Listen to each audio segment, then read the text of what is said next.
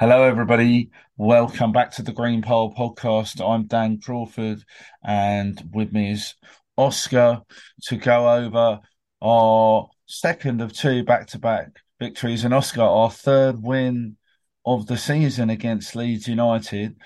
We probably made it a bit harder than it needed to be yesterday at Craven Cottage. How are you, mate? Not bad, not bad at all. Thank you. And what and what did you think? What's your first emotion? Because I bumped into you with your family uh, outside Craven Cottage yesterday afternoon. What was your first emotion on the final whistle? Was it relief that we got the three points? Yeah, definitely relief. It was definitely one of the more uh, nerve wracking results of the season. Sort of, it, it, it brings me back some of the memories of um some of the other sort of one nil one nil draws we uh, one um one goal one leads wins, we've had throughout yeah, the, yeah, yeah. Uh, throughout the season. And um it's it's it's nice sometimes because we often we're sometimes you know especially against big six sides we trail a lot. Um and you know it's often just a one goal lead and we're playing well. So it's really nice to be on the other end of that for once and being able to sort of actually hold on to a lead which is is really nice and we uh, will start from the beginning because, as my English teacher used to tell me, that's as good a place to start as any. Um, it was a strange game. Often the twelve thirty games, they always say never bet on the early kickoff. I mean, you should never bet at all. certainly in my case, given my terrible record of losing bets. Um, but they, they say never back the early kickoff because strange things happen and it seemed like it was played at half pace for most of the first half, and Fulham didn't really get going in that first period. You did the player ratings for us this weekend, and you were quite harsh on a couple of people. We'll come to that in a minute, but. What was your opinion of the first half? It's quite slow to really get going, and although Fulham had more of the ball, Leeds probably had a couple of good chances in that first half.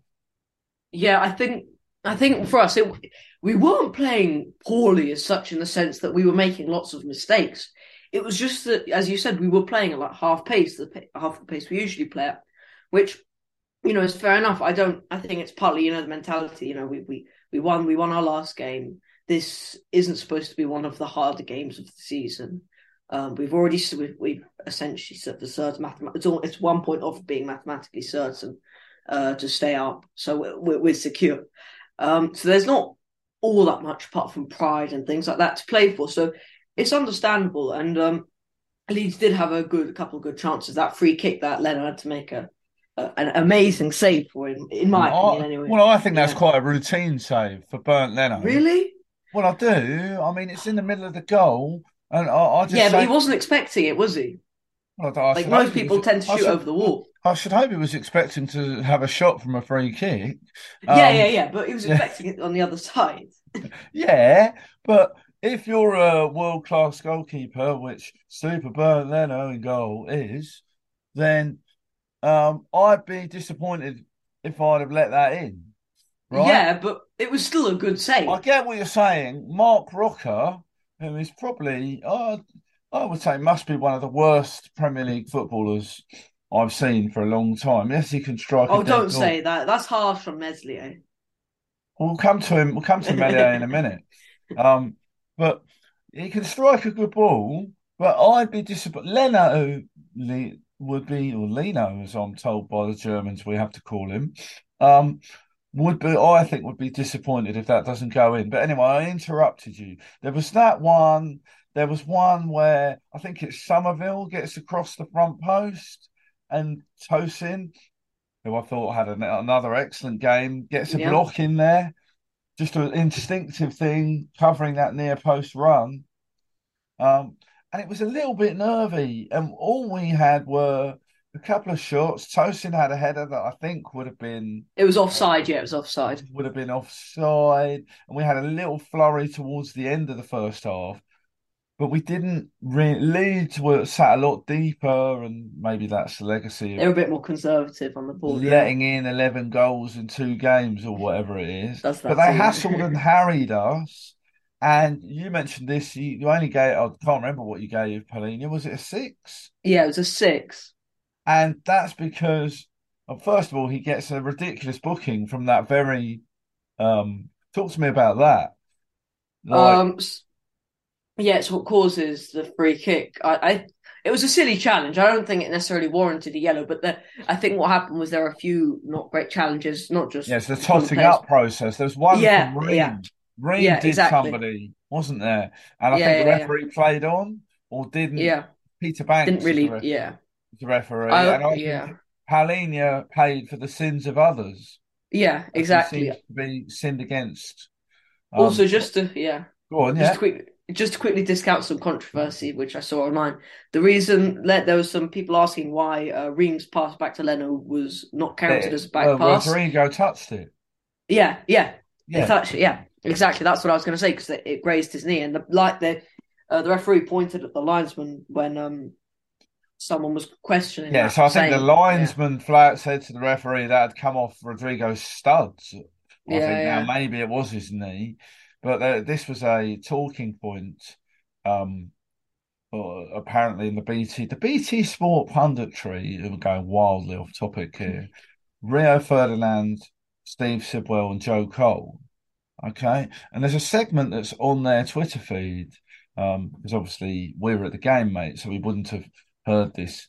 And Steve Sidwell says, "I've been really impressed with João Palhinha. He's a lot like me." Um, and I don't wish to demean Steve Sidwell in any way, shape, or form, but he was part of the double pivot that I've mentioned on this podcast before. Parker and Sidwell, possibly the slowest pair of central midfielders Fulham has ever fielded in the top line, and we got relegated. And Steve Sidwell comparing himself to João Palhinha is like me comparing myself to Michelangelo. Um, it's just not. It's just not a fair comparison. Anyway, what I was getting to was you gave Palhinha a six, and he wasn't as imposing, and neither was Harrison Reed in that first half. And it seemed like all the little ingre all the little things that needed to happen to make us fluent weren't quite happening in that first half. And we came out in the second period much more at it. Is that fair?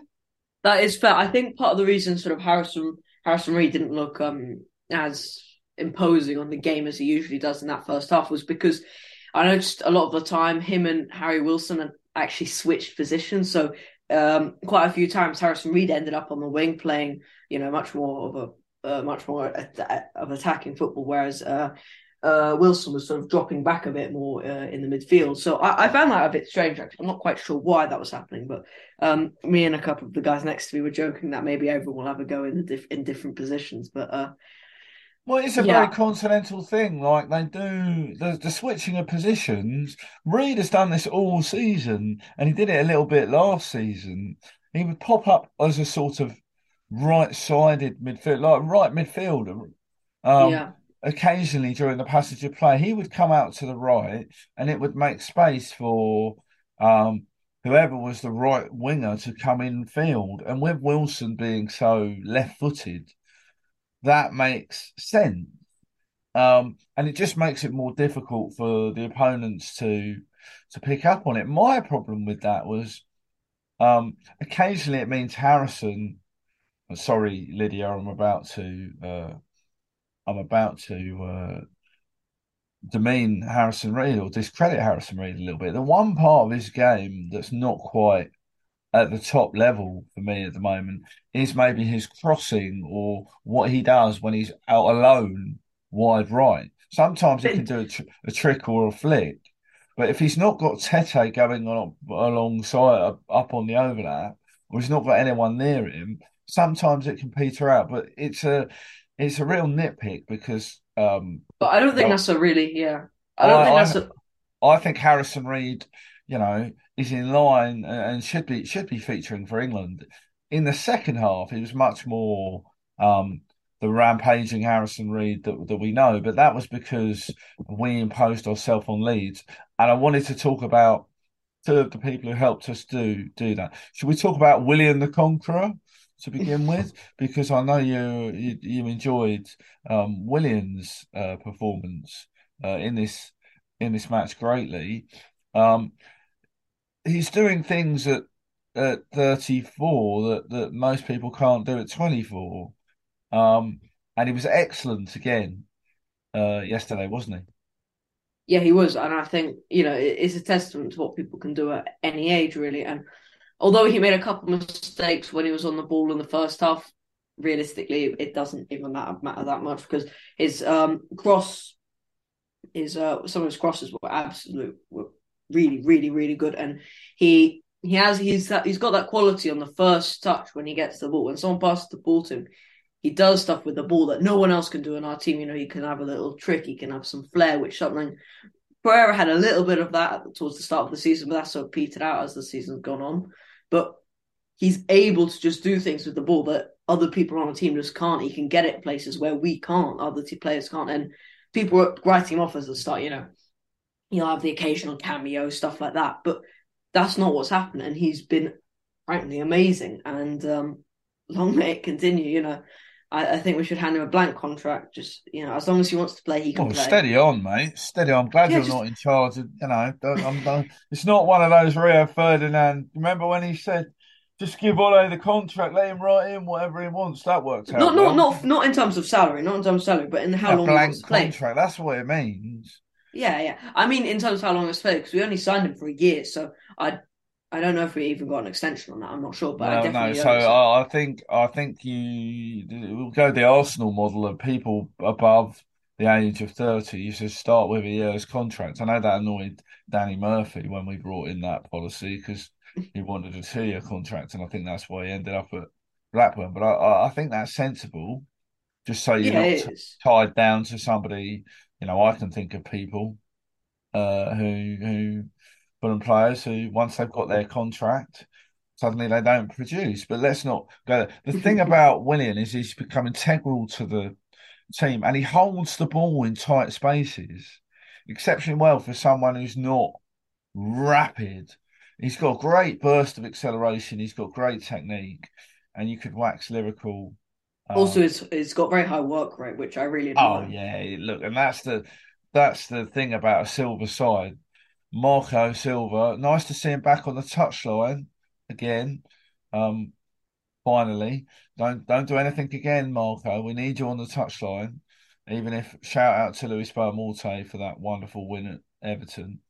Um, we've got the ingredients of a, a, non-negotiable in a Silva team is that you work hard, and, that brings me on to the next person we we want to talk about, the Prince of Wales himself, uh, Harry uh, Wizard Wilson, um, that is the first time uh, Harry Wilson has scored back to back Premier League goals since 2014, I think, in back to back games.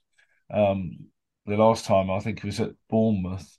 Um, and it, the way he took that volley, I know it was close in, but he absolutely leathered it in off the crossbar, and it was a great bit of technique. Now we got into some trouble last time, Oscar, when I told you talked to me about the first goal. The first goal, you know yeah, what it was talking about. Tell me about hope, hopefully, hopefully, hopefully, yeah, go on. So, um, there's a crossing played by, ooh, is it? I think it's Robinson. Right, Robinson plays in one of his few. He was good, but generally his crosses aren't of the highest quality. Um, but um, he plays in a very good cross, and Meslier sort of gets a hand to it, but he um, unfortunately just gives it essentially straight back to us, and uh, Wilson manages to sort of just whack it in onto the crossbar, and it goes in. It was, to be fair, it was a very good strike, but he got a bit lucky there, you know, with the post and all, and um, he deserved a goal and I, but it was, I think, in my opinion, a bit lucky. It was that opportunity. Well, it was lucky that it, it. that it presented itself, but uh, the bit of uh, Jedi slander here from you.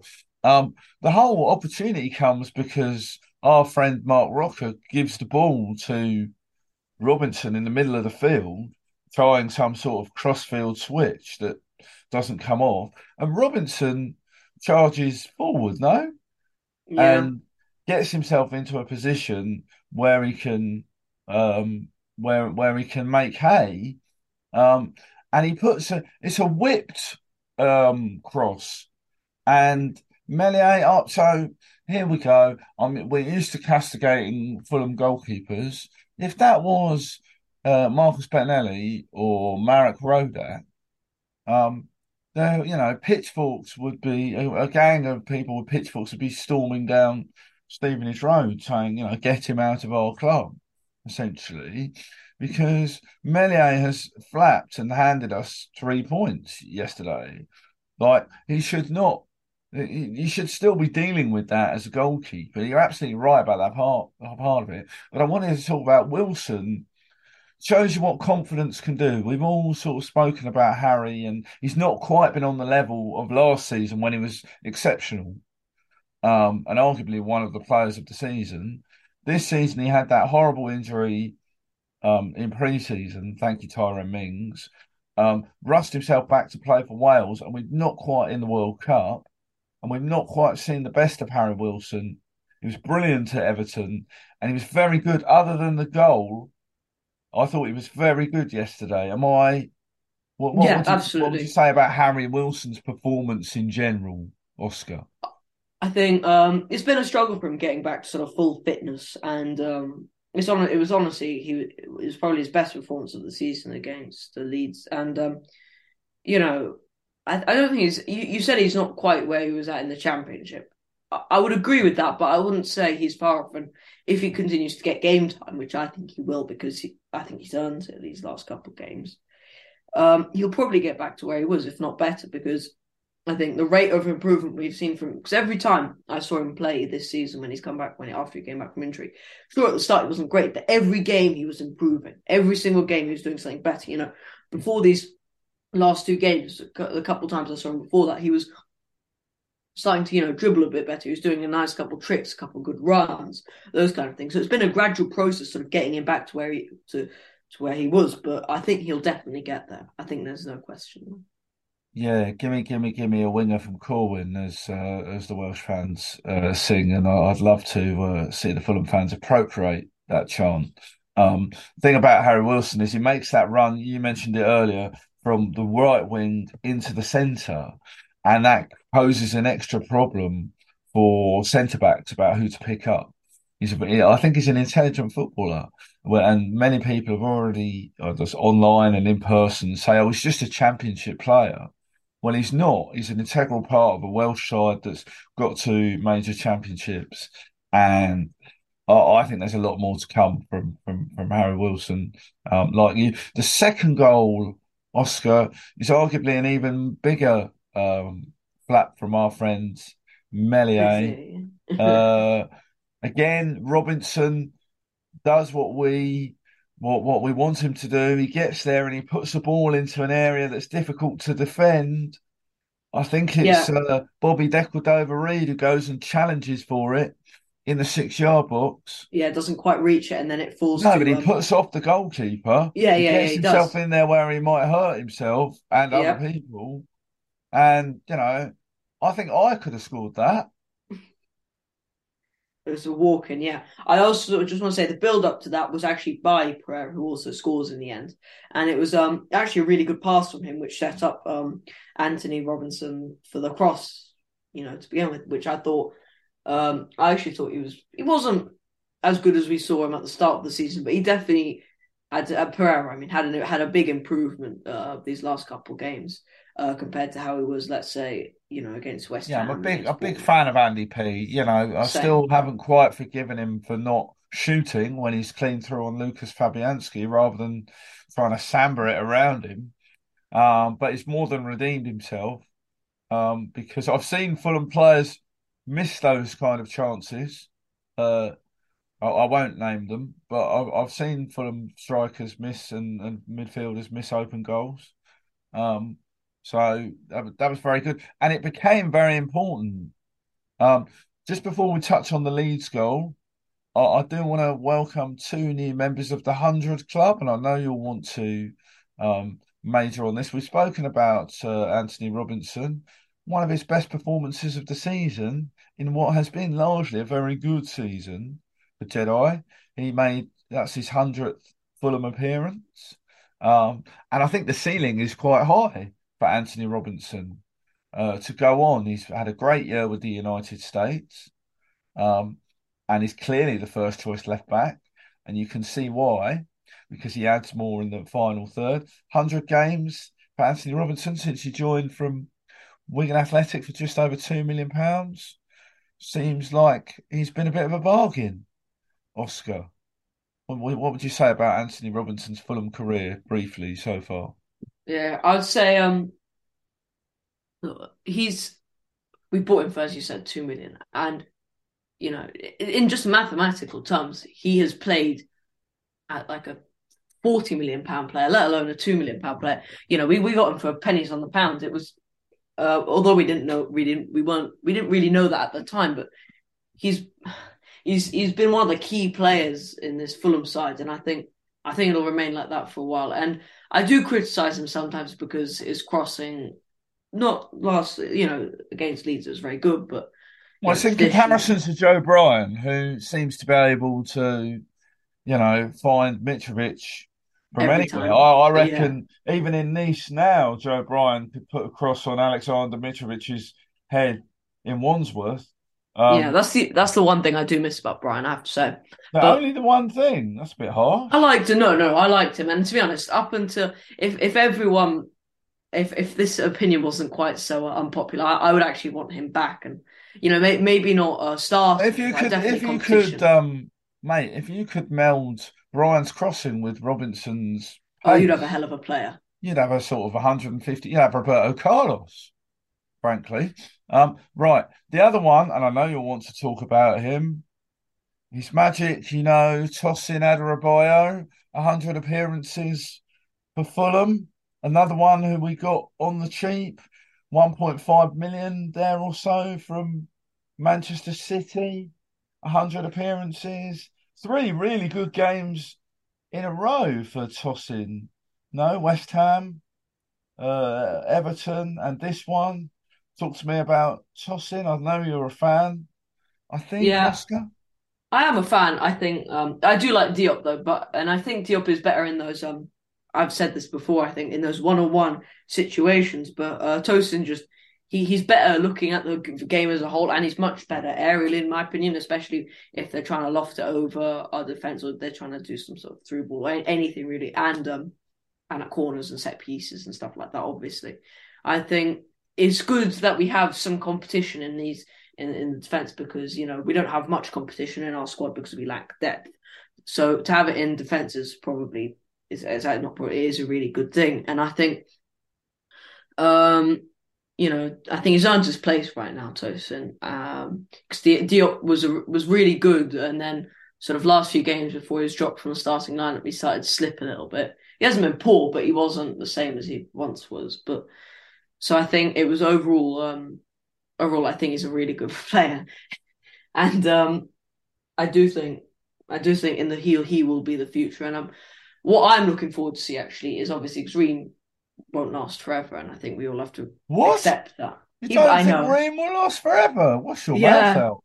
I know, I know, but um, it's it's it's uh, very controversial. But um, I think um, I want to see a bit more of Diop and Tosin, especially in the preseason, you know, cup games in the next season and stuff like that, because I think it's important that we get those two playing and see. Because I know they're both um, left-footed, and that's not great. But if we can get them both working together, I honestly think that could be really be a really good partnership if we don't buy a new centre back in the in the transfer window because I think those two could work together really well because they've got different strengths and can they could definitely help each other out.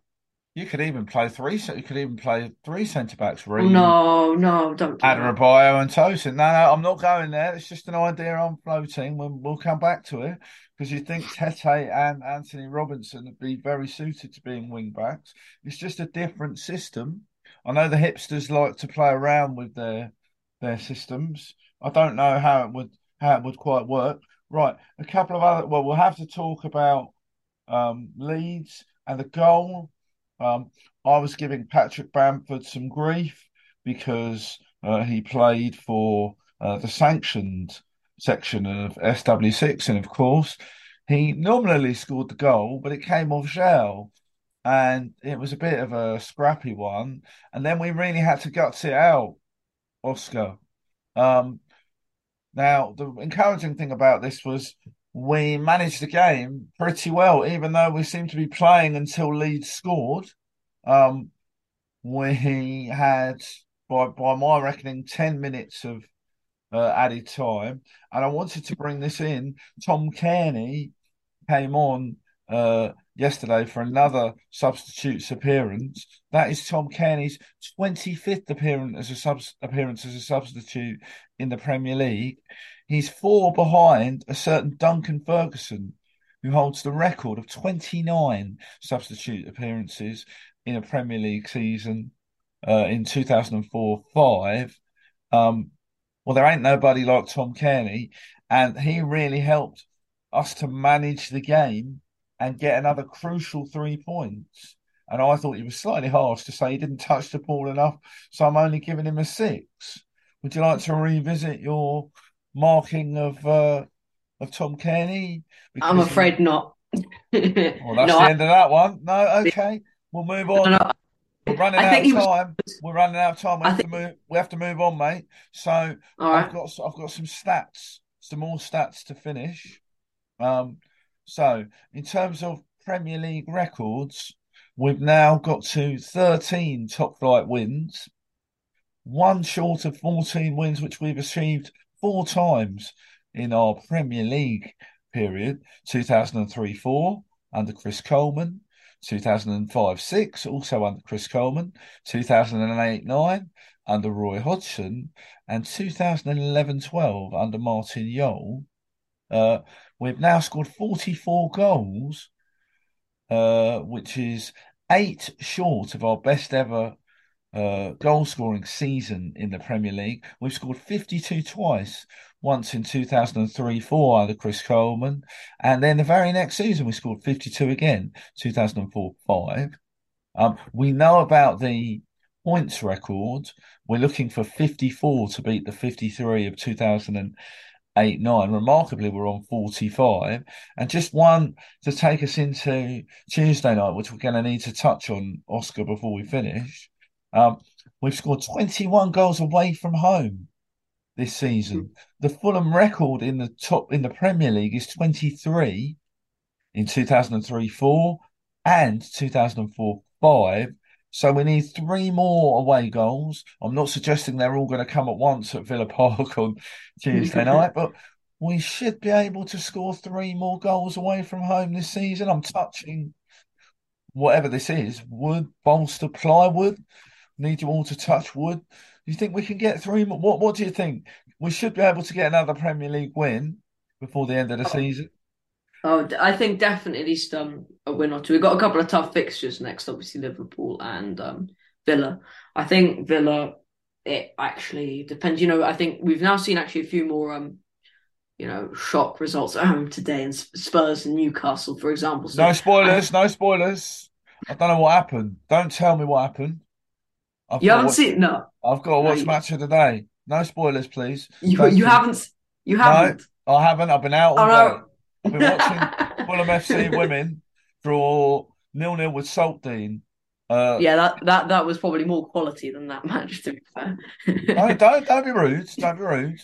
Um, right. No, no, I was saying I was saying the women's match was probably higher quality than. Oh, the... really? Okay. Yeah. Well, that's what that's what I was trying to insinuate. Sorry. Right, right. No, that's important clarity. Let's talk quickly about Aston Villa because we're almost out of time.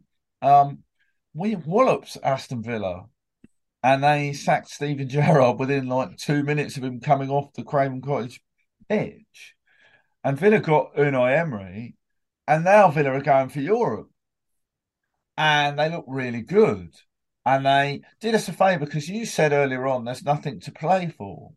Well, there's a certain Southwest London, West London mini league, which Fulham are now edging ahead of because Douglas Luiz scored an equaliser at Legoland. No?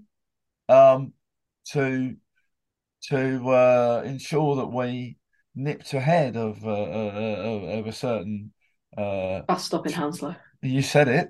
Um, to to assume the rightful place uh, at the top of that that mini league, um, and that's why going to Aston Villa in the sort of local bragging rights, that's going to be a tough game. They're really flying, although Emi Martinez got himself injured. Um, what what what what are you looking for from Aston Villa on on Tuesday, mate? Quickly, And how are Um, we gonna how are we gonna how are we gonna challenge? What do we need to do to to take on a resurgent Villa at I home think at their home ground?